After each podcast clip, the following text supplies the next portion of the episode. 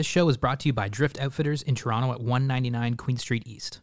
Drift is remaining open during these difficult times, but with a new way of getting you your fly fishing goods without allowing customers into the shop. Visit them online at driftoutfitters.com to order products and take advantage of free shipping across Canada on orders over 100 bucks. Why not help them out during this difficult time for small businesses? Give them a shout out on Instagram. Got a great photo to share? Tag at Drift Outfitters. Also, you can tag your fly tying pics with hashtag self-isolation to show your friends and your followers how you're spending your downtime. Giving Drift more exposure and love right now is one way we can help keep them going.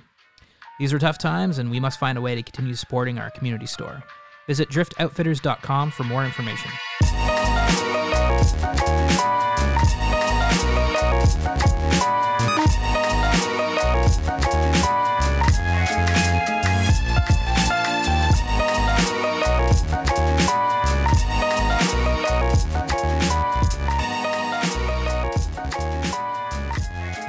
Hello and welcome to another episode of So Fly. It is uh, March, middle of March, end of March actually. Um, we're back online talking today um, over Zoom again. Still in the uh, still in isolation. My name is Mitch. We've got Aldo.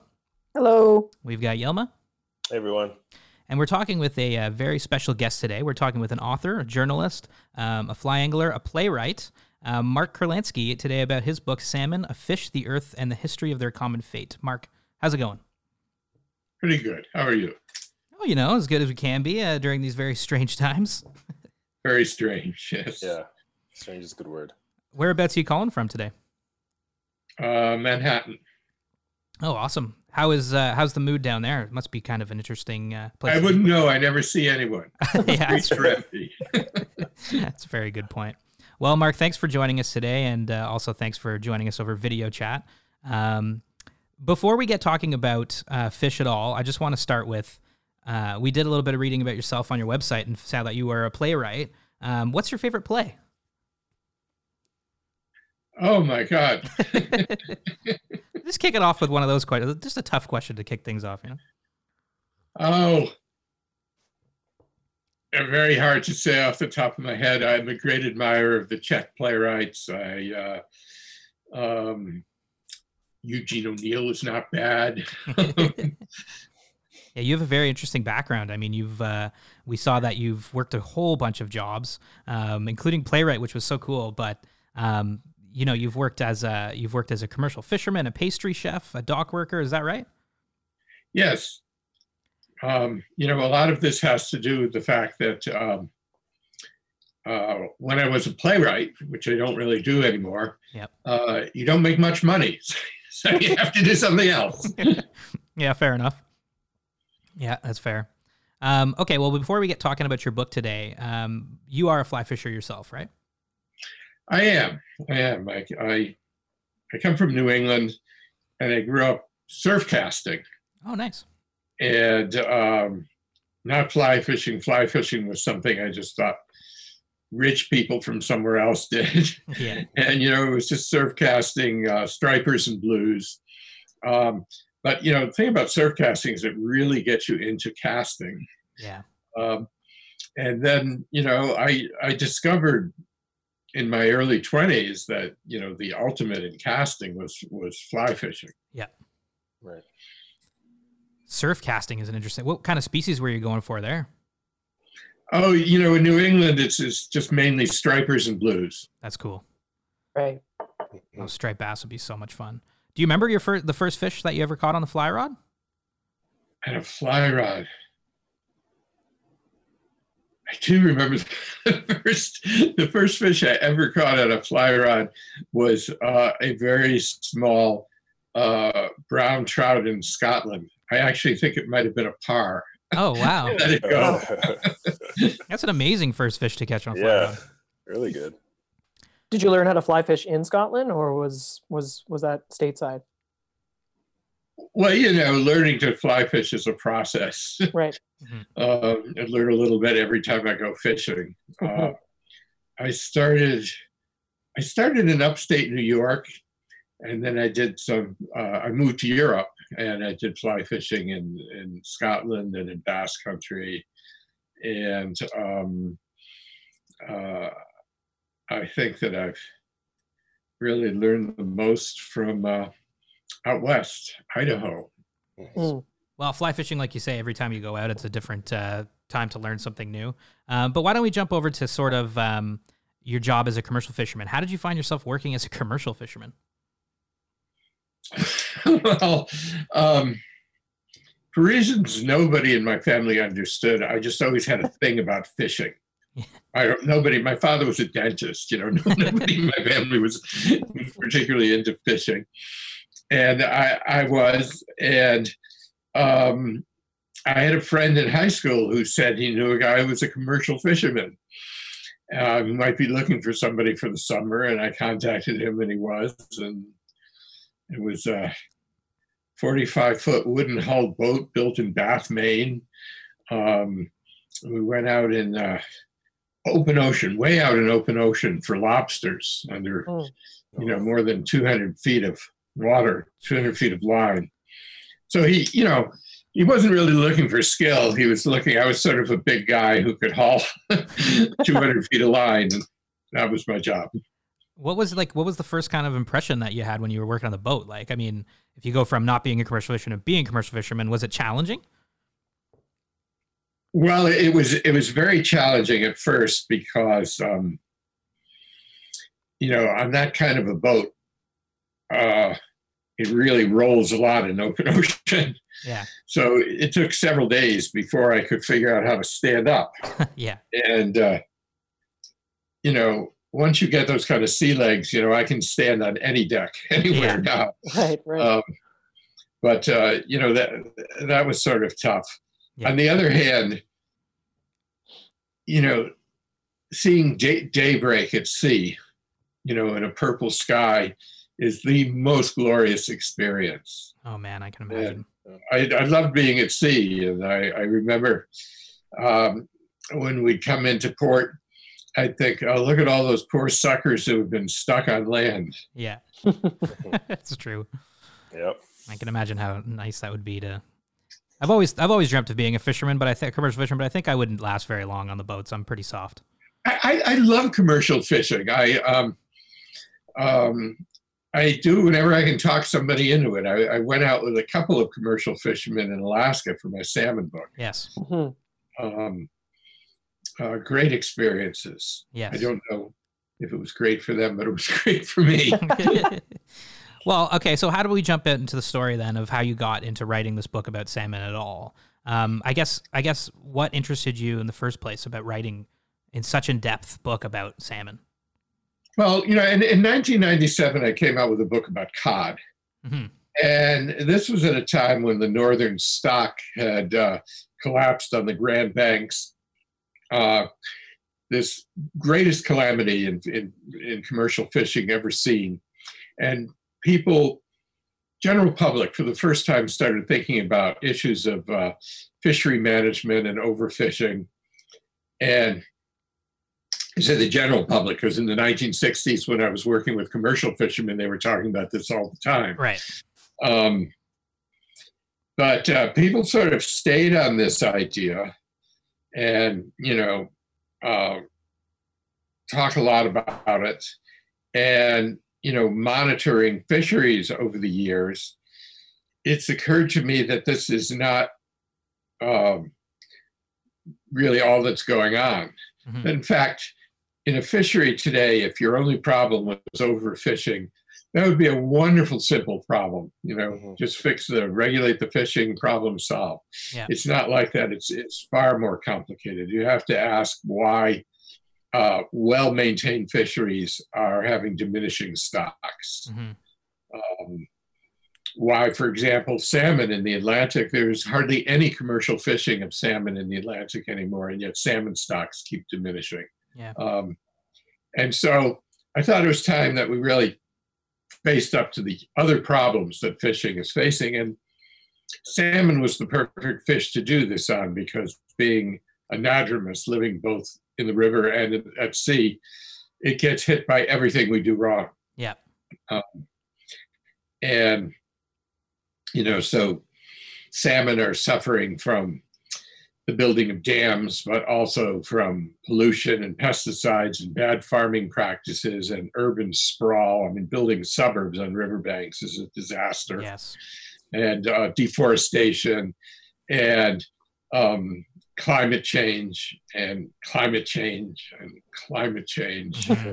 Uh, Yeah. um, so there's a lot of stuff that we have to face up to, and it, it, it actually, you know, it, it, it occurred to me that really, if we want to save salmon, what we have to do is save the earth.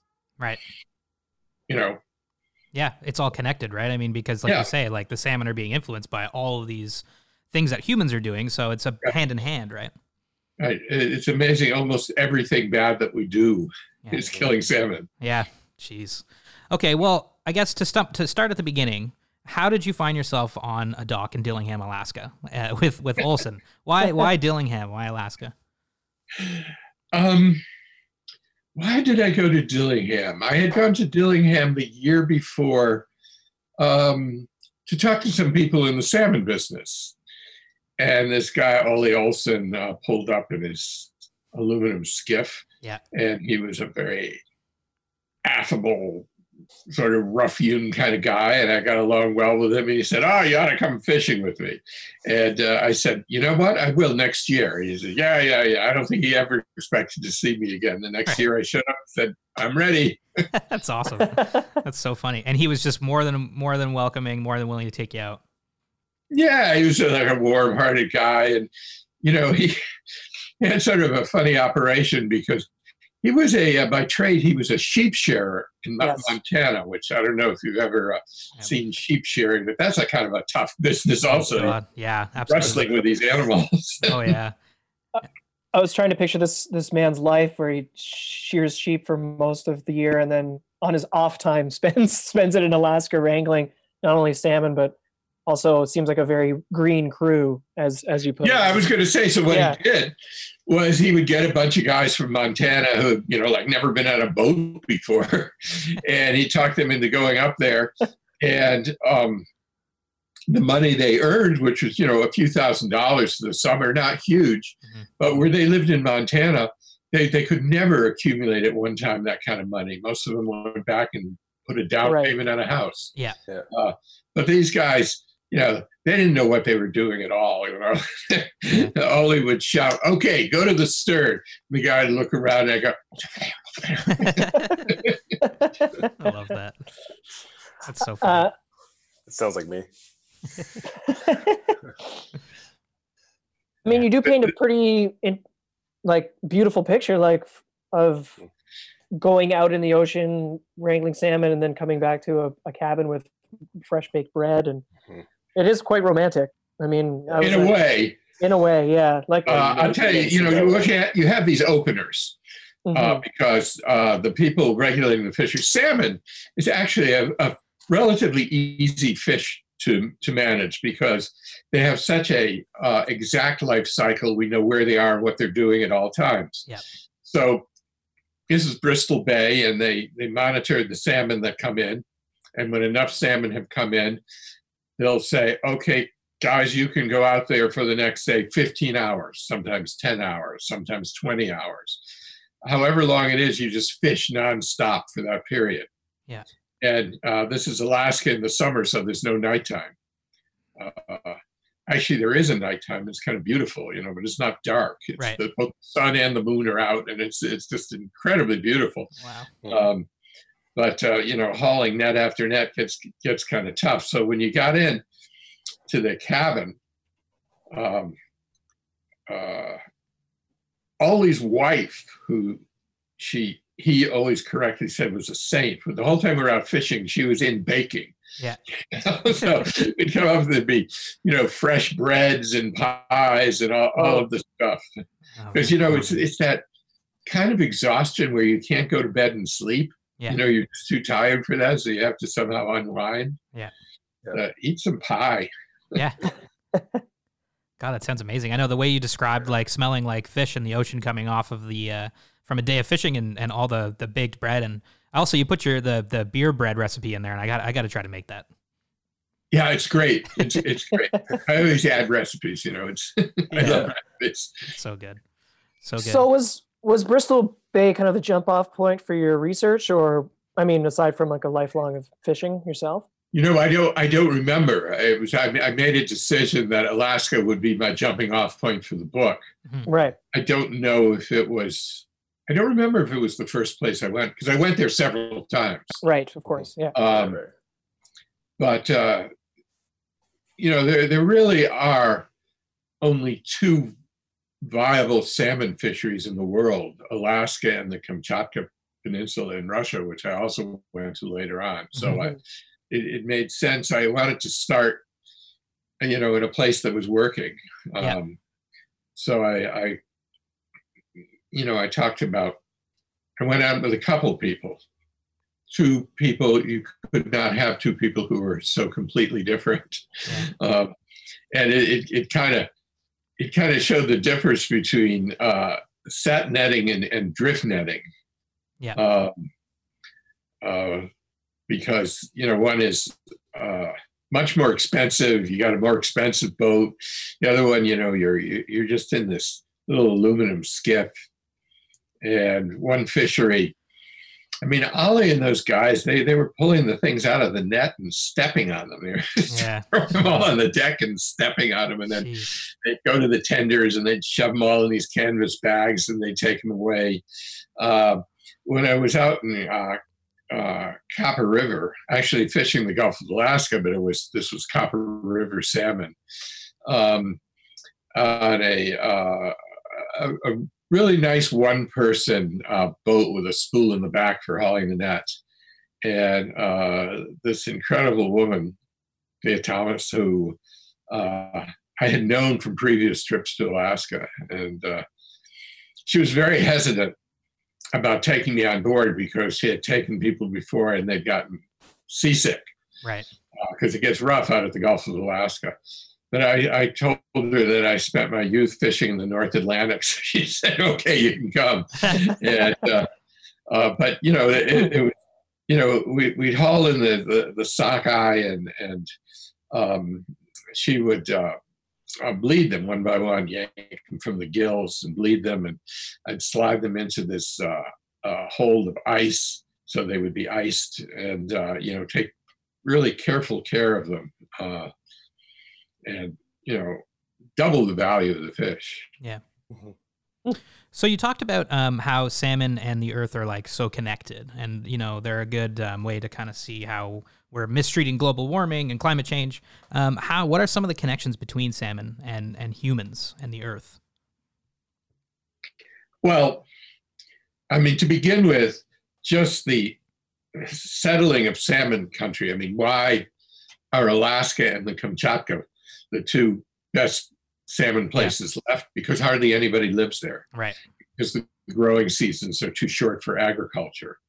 You know, um, to to start with, uh, urbanization and farming are bad for salmon.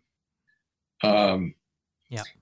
And anything that clears riverbanks, uh, a salmon river needs to have a forested bank. Uh, it needs to have uh, the insect life on the bank because they're insectivores, and um, it needs to have the nutrition that the trees put into the water and big old grow- growth trees that fall into the water and create you know if you're a fly fisherman you know that salmonids need uh, they need pools and fast running water and Yeah. slow running water and these uh, fallen trees that create that nowadays in washington state they're artificially building these things to replace what's gone Yeah. um, but you know, so all, all of this kind of life uh, um, uh, hurts the salmon and clearing trees, uh, forestry, but also, you know, for building things and building towns or this this urge that people have, you know, to have a home. It's nice to have a home on the river. Hmm If everybody has a home on the river, it's going to ruin the river. Yeah. Mhm. Yeah. Exactly. I mean, it makes sense that urbanization and just development are things that are kind of uh, hurting salmon. Um, do you think Yeah, over- and but also, you know, damming. damming is a big Damming, one, yeah. obviously blocking rivers is, is devastating because salmon have to get up to their spawning grounds. Yeah. And, and you know, I when I was putting this story together, you know, I looked at the whole history going back to ancient times, and Yeah. there were certain things uh, that kept turning up, like you know, the blocking of rivers being a problem, and uh, there were constantly laws against blocking rivers. Even the Magna Carta actually specifies that the King of England can't block Oh. salmon rivers. Wow. um, but you know these things were done, and I looked at this history and look at England. How in the Industrial Revolution, England built all these dams Mhm. to power factories, and the factories dumped pollution into the water. And before long, these rivers were completely dead. Yeah. And then British people went to New England and did the exact same thing. yeah Yeah. And then, wouldn't you know, it was New Englanders who went to the Pacific Northwest with this great idea of, of building hydroelectric energy so that they could uh, develop the economy of the, the Northwest. Yeah. And I looked at all this and I thought, why aren't these people learning anything? Mhm. And then I realized because they're not trying to learn anything because they're not unhappy Right. they are accomplishing what they're trying to do. England became the greatest industrial power in the world. New England became the industrial center of North America. Right. In the Pacific Northwest, they, they by creating energy, they turned a place that had little, very little economic activity into an economic powerhouse. Uh, biggest energy production, I think, in the world, certainly in North America. Uh, they were achieving what they wanted to achieve. And then I realized it's what we're trying to achieve that's the problem. Yeah. It's our whole idea of economic development that's that's wrong. Um, and and the the you, you know what's the proof of it? The proof of it is that when uh, in in times of economic depression, um, uh, carbon emissions go down, Right. and in times of economic prosperity, carbon emissions go up. Or if you look at what's happening now with the virus, yeah. Exactly. Uh, I hate to say it, but this is really good for for carbon emissions. They're way down. Oh yeah. I was seeing pictures of uh, Manila um, pre and during the virus, and the pollution is much less. Oh less. yeah, much yeah, less. yeah. Yeah, Because it's all of the things we're doing that we call economic development are destroying the world, Mhm. and um, we have to think in terms of economic development as something non-destructive that you can do. Yeah. Uh, There's a lot of people, particularly in the Republican Party, who put out this idea that there's a conflict between, you know, economic development and uh, taking care of the environment, and that you know, Right. being careful of the environment, taking care of the environment means losing jobs. Th- This is a, you know, it's a it's a false uh, Fallacy. uh, conundrum. Uh, Yeah. There's nothing that says that economic development has to mean uh, destroying the earth, hmm or that taking care of the earth means you can't have economic activity. Right. You just have to do it right. Yeah. There should be like a harmonious way of uh, implementing this. You know.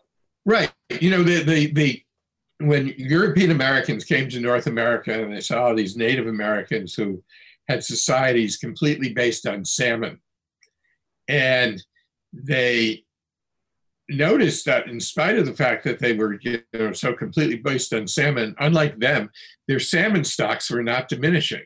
Mhm. So they had to figure out what, why, you know, the, it just, just was not uh, worth considering that uh, they were doing something better because everybody knows that white people are smarter. so they came up with these uh, the, these ideas that a uh, uh, the Indians uh, didn't have trade and commerce, so they were only fishing for food, Mhm. and B they didn't have enough fishing skills to to to overfish. Both of those things are completely wrong. Uh, you know, natives built villages and they traded from one village to another, and salmon was a major commodity of trade. Mhm. And they were extremely skillful salmon fishermen. Oh, so that if you read the journals of Lewis and Clark and Mackenzie and all the early explorers, if they needed salmon to eat, they would go to the Indians because they were the ones who knew how to catch it. Yeah. But what was different about Native Americans is that the founding principle of their economic activity, which was chiefly fishing for salmon, was that you can't damage the habitat. Yeah. You have to take care of the river. right? So I guess then, do you think that um, overfishing, because that's that's certainly not like a, a, native thing, overfishing, right? Because they had those practices in place. Um, right. Why is it that we have? Why is it that overfishing? Is it greed that that leads to overfishing from commercial fishermen? Well, first of all, I never like the word greed used for fishermen. Fishermen work so hard and earn so little money it's true. that you can never really call it greed. That's a good point. Um, it's it's it's an it's a, it's a struggle to survive, a struggle to earn a living. Yeah. Um, and actually, you know, the solution for commercial fishing is for fish to be more expensive. Right.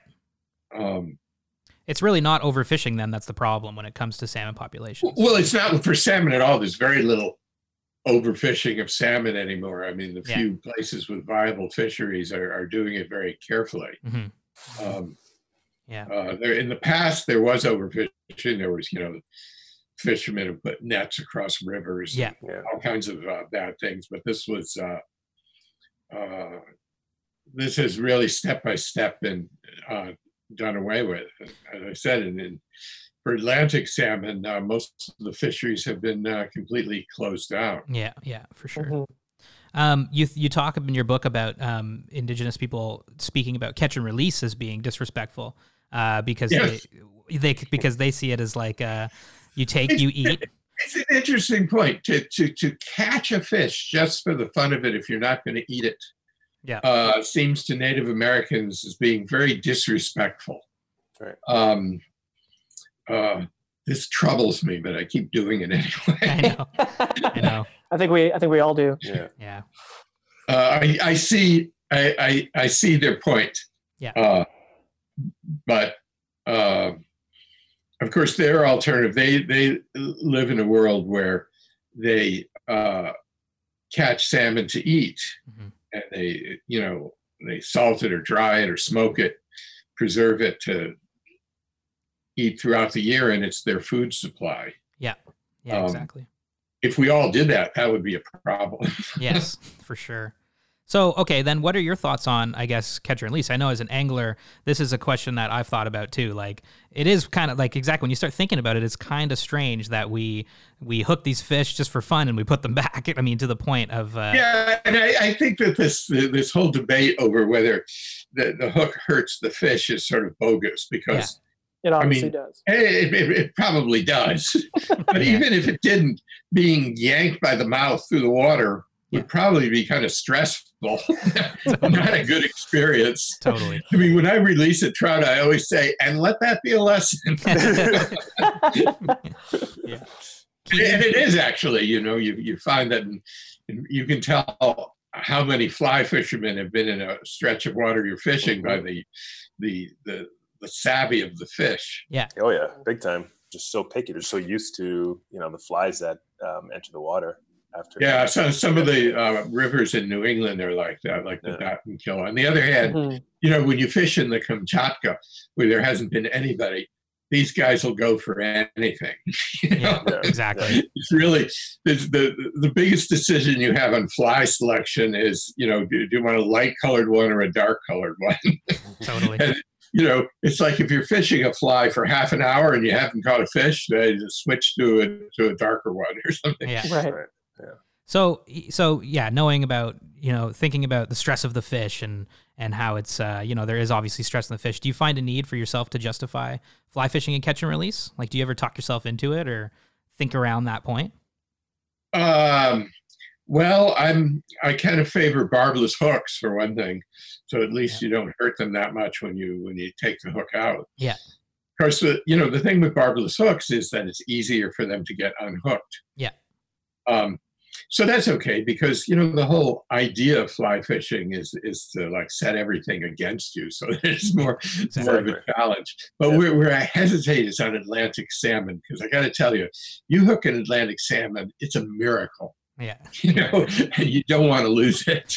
Yeah. right yeah. Anything and i hear that. It's also the most incredible fish yeah. on your line. There's no experience like having an atlantic salmon on your line Mm-hmm. There's only been one of us that have, you know, had, that has um, witnessed that miracle, and that's all. Which one of us was that? I was in that Gaspé uh, this last fall, and that was the first uh, was the first experience for me, and yeah, I'd have to agree completely. Um, There's just nothing like an Atlantic salmon. I mean, Yeah. Just Yeah. the fury of this wild animal on your line. Mhm. yeah, and uh, and it jumps. It's the Salmo salar. It does jump. Yeah. yeah, like crazy. Um, it was pretty. Yeah, uh, when you're, it's interesting, like the Pacific Atlantic uh, comparisons when you're noting fish stocks about the Atlantic being like, I think you said there was like 1.5 million or Correct. something, In and the- then in the Atlantic, and, you- and you know, in a good year, you get 60 million sockeye running into Bristol Bay. that's an incredible amount of fish. Yeah, Yeah. it's crazy. It's wild. Hmm. Uh, what do you see as?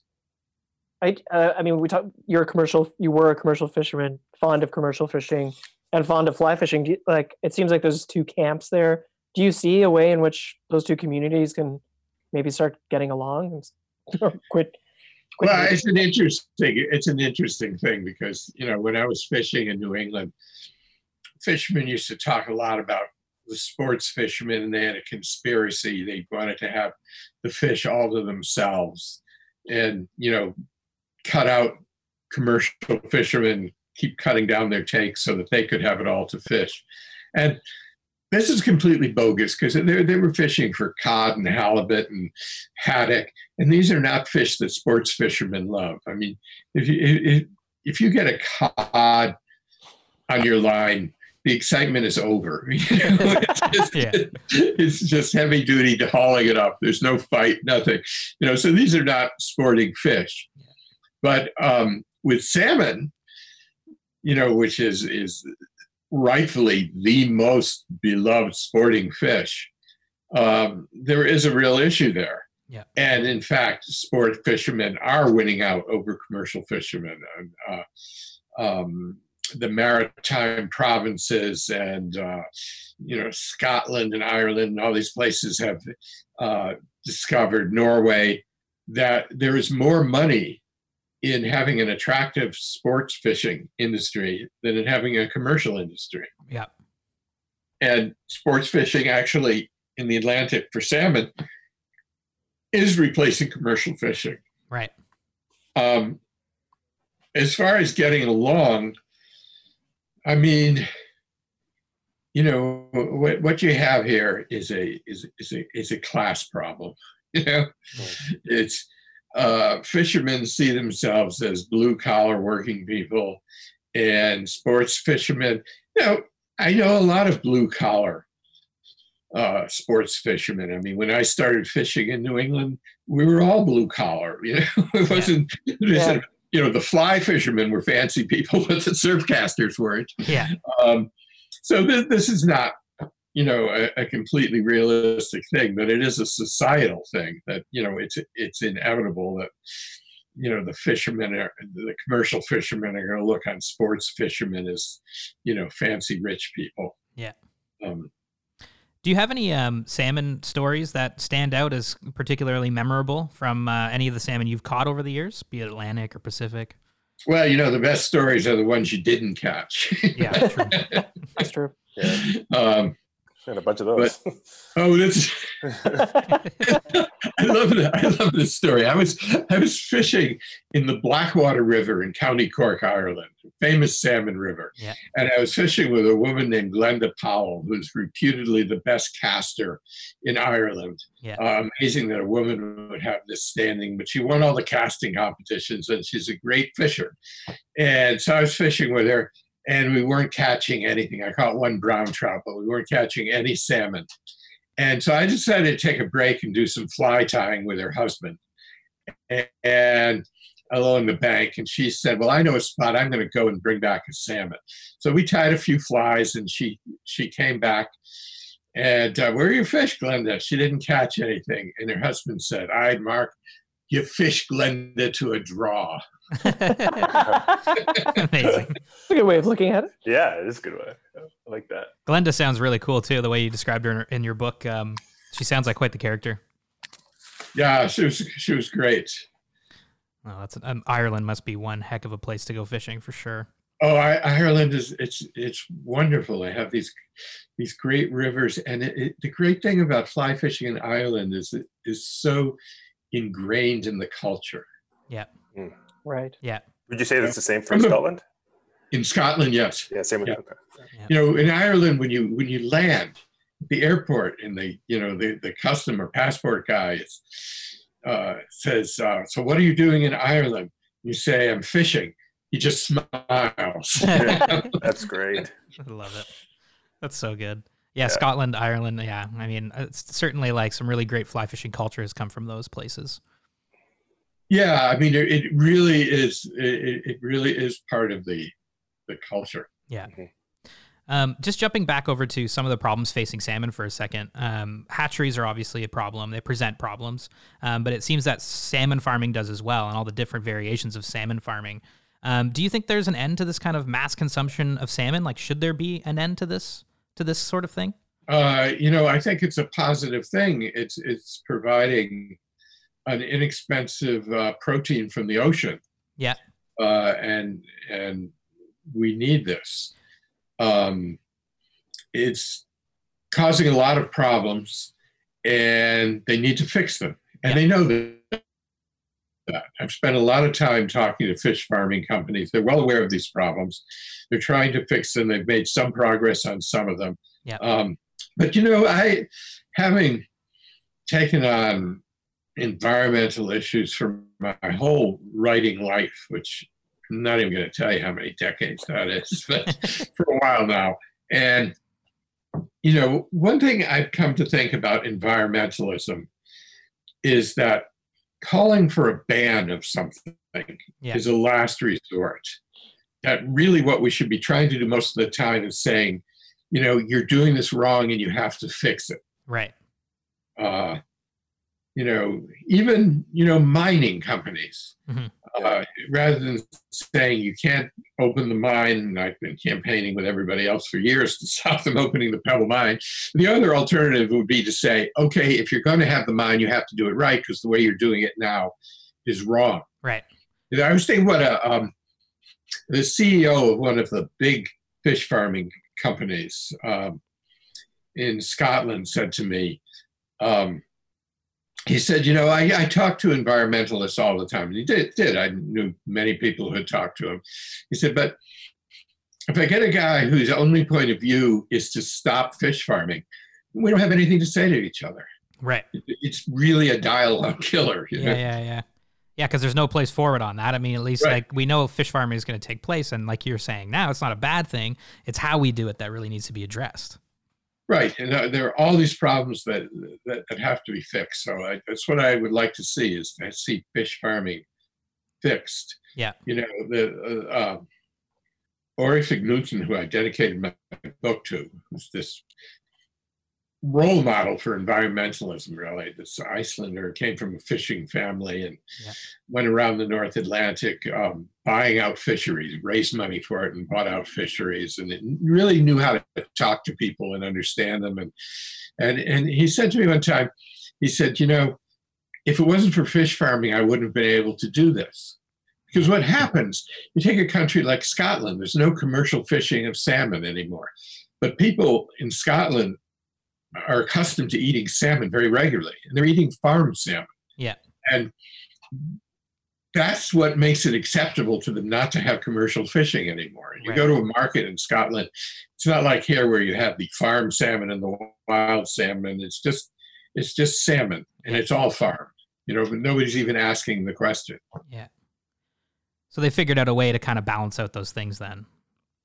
Yeah, I mean it. Uh, I mean, if if if if we're going to restrict and shut down commercial uh, salmon fishing, but there is a way of providing, you, you know, and you you can argue that it's not as good. Um, I think it's not as good. I would much rather eat a wild salmon. Yeah. But this interesting thing is happening, you know, that happened with meat. You know, it used to be like in America before the Civil War, everybody ate game. Yeah. And they started eating uh, domestic meat. And, you know, it was fattier and it was milder tasting. And today, most people actually would rather have a good steak than, you know, venison or some um, uh, wild game, which they say tastes gamey. Yeah. you want from game. yeah. yeah. Yeah, exactly. Um, the, the, the same thing I've noticed is starting to happen with, with fish. I've had many people say to me that they prefer farm salmon to wild salmon because it's milder tasting and fattier. Yeah. Oh. Yeah, I guess it makes sense. I mean, but Yeah. uh, do you see like I mean, yeah, it's tough, right? Because you can't have that kind of fishery. We've we're learning uh, commercially wild a wild fishery. Well, we do we, we do have some of them that are that, that are viable. Yeah. Uh, uh, in this country, it's almost all from Alaska. Yeah, I yeah. mean, you know, Washington State consider themselves to be great salmon people, but you know, they're eating the same salmon that I'm eating in New York. Yeah. which is Mhm. frozen and shipped from Alaska. Right, yeah. Exactly. Yeah, exactly. I mean, are there? I mean, there there certainly are some problems facing the Alaska wild fishery, though. Pebble Mine, I know, was a big one for a long time. Um, is Yeah. that still an issue that's that's going on? out there? Yes, yes, it's it's it's very scary. Uh, we just about had that beat, and then a couple of things happened. Yeah. Donald Trump got elected. Yeah. And that was the end of the EPA. And uh, there was a change in governors in Alaska. The last governor opposed it. The current governor supports it. Um, so it's uh, it's looking kind of tough right now, but uh, a really dangerous thing. I mean, why? Yeah. This is what I don't understand. It's okay. So you, you, you want to have this mine on, you know, the shores of the largest sockeye run in the world. Um, don't you have to make sure that the mine is safe? Yeah. Um, I mean, that's the argument. You know, the, the the one side is saying it's not safe, don't put it there. The other side is saying the hell with it, we're putting it there. Right. Why isn't somebody saying make it safe if you're going to put it there? Yeah. Yeah, it's wacky. That's true. I mean, to your point about like we're not going to get rid of mines, we're not going to get rid of these things, so it's we just have to figure out a way for them to to coexist and make sense. Yeah, Right. why isn't somebody saying that? Right. But um, there, there are uh, there are viable uh, fisheries that uh, uh, and they do have you know they do have problems from time to time. I mean, uh, farm salmon is a is a is a is a threat to wild salmon. Um, Yeah. uh, attracts sea lice for one thing, and uh, Yeah. um, and there's you know the salmon escape. Now, most farm salmon are Atlantic salmon, and people don't understand this. They get very upset when they ex- escape in the Pacific, but actually nothing happens because the wild salmon are a different genus, and it's a pretty hard, fast rule in biology that different genuses don't mate. Yeah.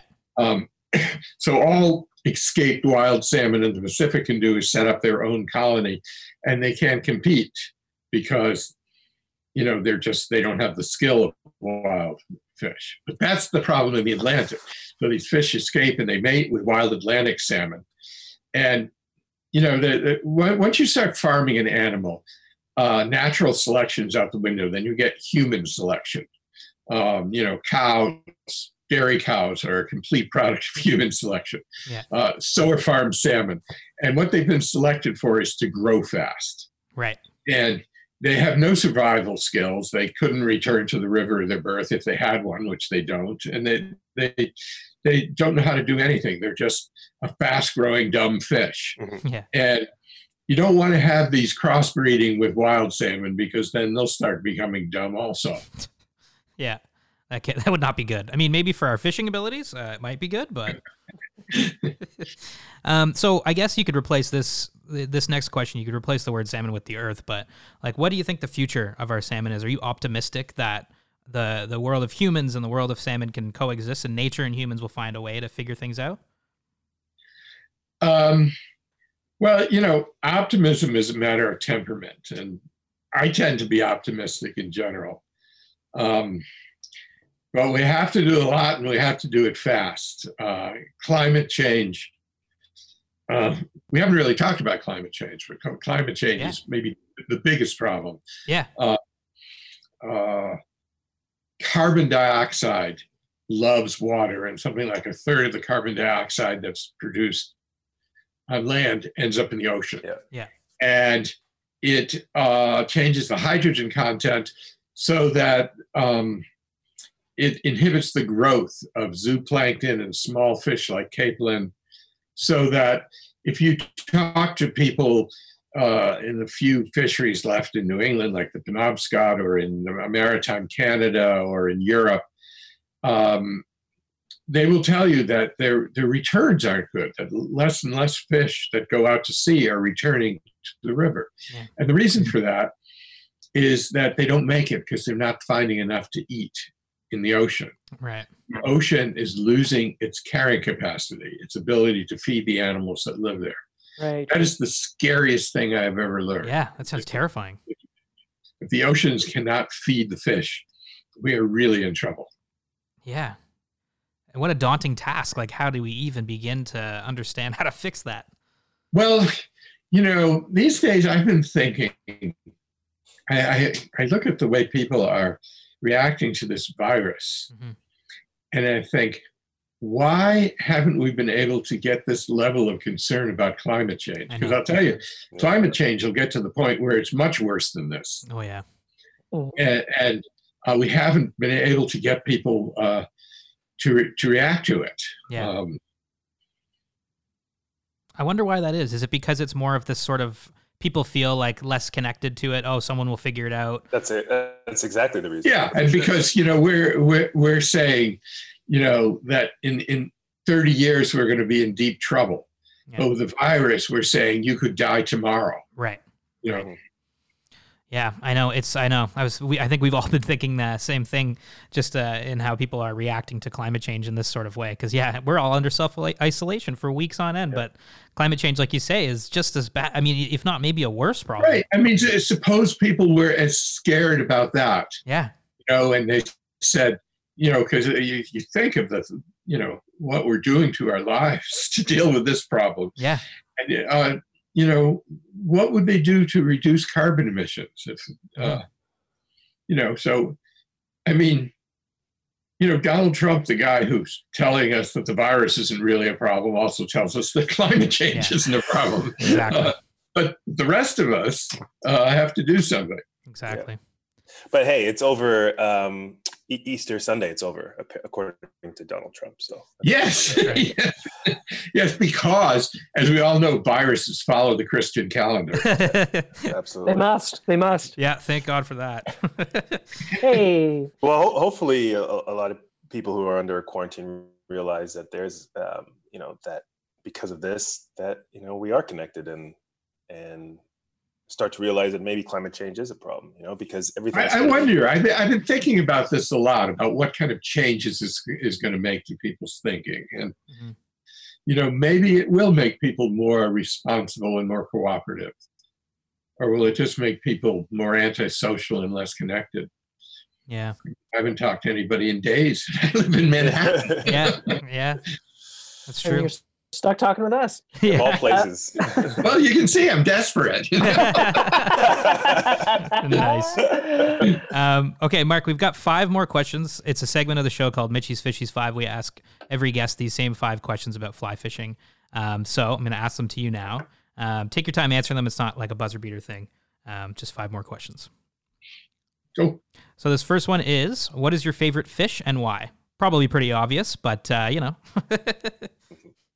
Well, you know, I always I always struggle with favorites. I mean, I guess um, wild salmon is my favorite, but I I really like halibut a lot, oh yeah, and uh, and you know, I like trout if you can ever get wild trout.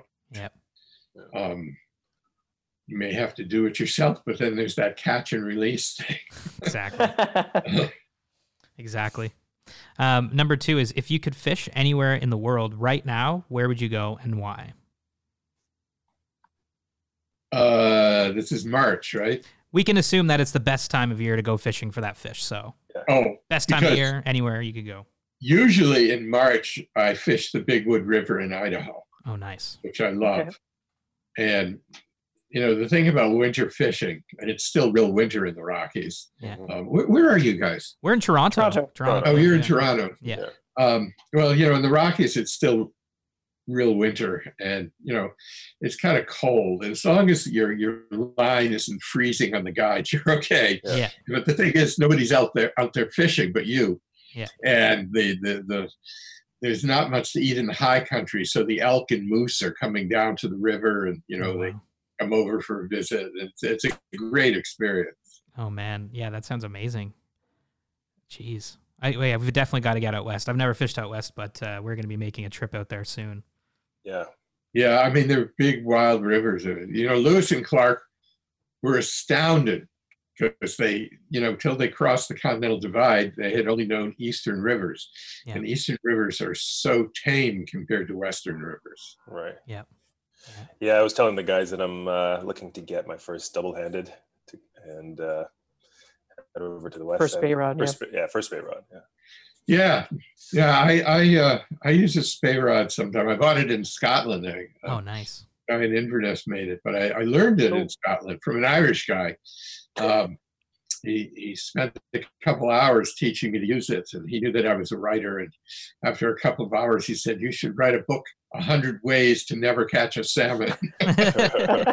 but I, once I got the hang of it, I, re- I really, uh, I really liked it. You have a lot more power in casting than you do with a one-handed rod. Yeah. yeah. Exactly. I did catch a salmon that day too. Oh wow. oh, right jeez. on. So and you know, I realized that catching a salmon is not that common in Scotland because at this point I knew a lot of people in Scotland because I was going to all the rivers and interviewing people.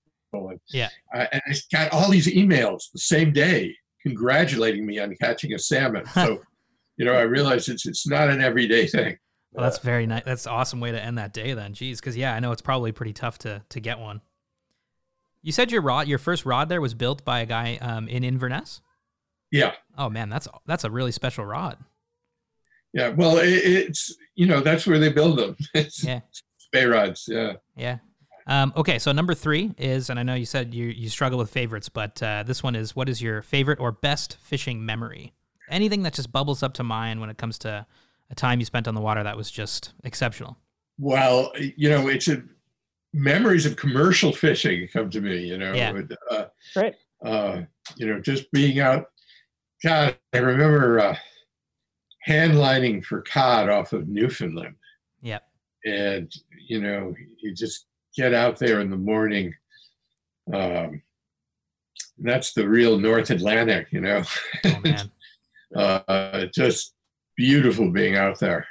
Oh god, I can Uh-oh. imagine. You know, pretty much any day you go fishing is a good day. yeah, that's true. Unless you do it in Manhattan. I see a lot of fishing in Manhattan, but I, I'm, I'm going to pass on that. yeah, that's for sure. Um, okay, number four is why do you fly fish? Why do you fly fish at all? Well, you know, my next book after this one is about fly fishing. Oh, wicked. Oh, right on. And one of the things that I deal with is that question. Yeah. Which I had never really thought about before, but I forced myself to think. And, and, and the first question is, why do I fish? Mhm. And, you know, I, when I was a little boy, I noticed there was this pond I used to sit by and read, and I noticed there were fish in the pond. And I went to the hardware store and I got a hook, and I caught some worms, and I took a string and a branch, and I fished for these little fish. Yeah. And I just have always had this impulse to catch fish, hmm and I can't really tell you why. Yeah. Um, but it's something that I've always felt this impulse to do. Mhm. Now, fly fishing, um, uh, you get involved in nature at a level that is unlike any other fishing. hmm I mean, you basically find yourself trying to think like the fish, to outthink the fish. You know, Yeah. John Steinbeck once said that anybody tries to outthink a fish and fails deserves what they get. but they're pretty smart, yeah, and you're, you know, you're on their turf, exactly. and you know, so you find yourself thinking everything about the fish and the river and the way the river flows and the way the food goes and where the insects go, and um, so you were involved in nature at a level uh, you aren't with any other kinds of fishing, Mhm. and it's just, you know, it's it's the most demanding kind of fishing. Yeah. Um, I remember once I was in this I was in this lodge in Alaska. I had been had been out in these places where, you know, there was no electricity or running water, and out in these little tin boats getting tossed around. And I was really exhausted, and and I just checked in at this fancy fishing lodge, and um, I got a I got a nice river. I got some uh, chum, uh, but at night there were these people who had been helicoptered to some special place, and they're talking about how they, you know, they caught so many fish, their arms were getting tired. and I was thinking, that's not fun. Yeah. you know, Yeah. it's fun is, you know, when you're in Scotland and you spend all day and then you catch that one fish. Yeah. yeah. Yeah. The challenge of it. Exactly like you say, why fly fishing exists at all. Right. Yeah. No, I think that's a great that's a great answer. Um, number five, Mitchie's Fishies five. What fly pattern represents you best and why? If you were a fly, what fly would you be? Well, I have two answers to that: the re- the real one and and the, and the romantic one. Perfect. The real Okay. one is I would be a midge. Nice. They're you know they're they're they're they're small and inoffensive, and trout love them. Yeah. Uh, um, although you know, if I wanted to be a classy fly, I would be a dry fly and not a wet fly. You know. yeah. Um, but the fly that I'm intrigued with is the McGinty. Have you ever heard of a McGinty? No, which fly is that? You, you can't even buy them anymore. I don't think they exist anymore. I have Yeah. some because I got a pattern and I tied them myself. Okay. Hemingway fished with McGinty's, and he mentions it in his writing. And Sun Also Rises, they fish with a McGinty. And a McGinty is an old fashioned, a 19th century fly that imitated um, a dead bumblebee floating Bumble- down the river. bumblebee, yeah, it looks like a bee. This There one? you go. Yeah. Yeah. That's cool. Um, That's awesome. And, uh, so I've tied a bunch of them. I haven't tried them yet because I can't recall fishing anywhere where I saw bumblebees floating down the river. So I'm not Yeah. sure how that works. Yeah. Why why would you be that fly? uh, because it has some history. Yeah. Right. That's awesome. Right. Such a Good cool answer. pattern. Such a cool Yeah. pattern. Kind of looks like a bit of a, a blend with an Atlantic salmon fly, like as to how, how the wings kind of come out. Just kind of has that profile. Right. Well, the thing, but but it's, it, it imitates a, a real bug. Yeah. Yeah, yeah, yeah. You yeah. know, salmon flies are. I mean, that's the fun thing about salmon flies is they don't imitate anything. They're just complete whimsy. Yeah. Yeah, exactly. Uh, I suppose if I wanted to be a fly, I would want to be a 19th century salmon fly, one of those British things that, you know, have 50 different uh, exotic and now extinct bird feathers. Right, right. yeah. um, nowadays, uh, nowadays Atlantic salmon flies are really very uh, uh, lightly dressed, usually Yeah. double hooked, but light, lightly dressed, some good color.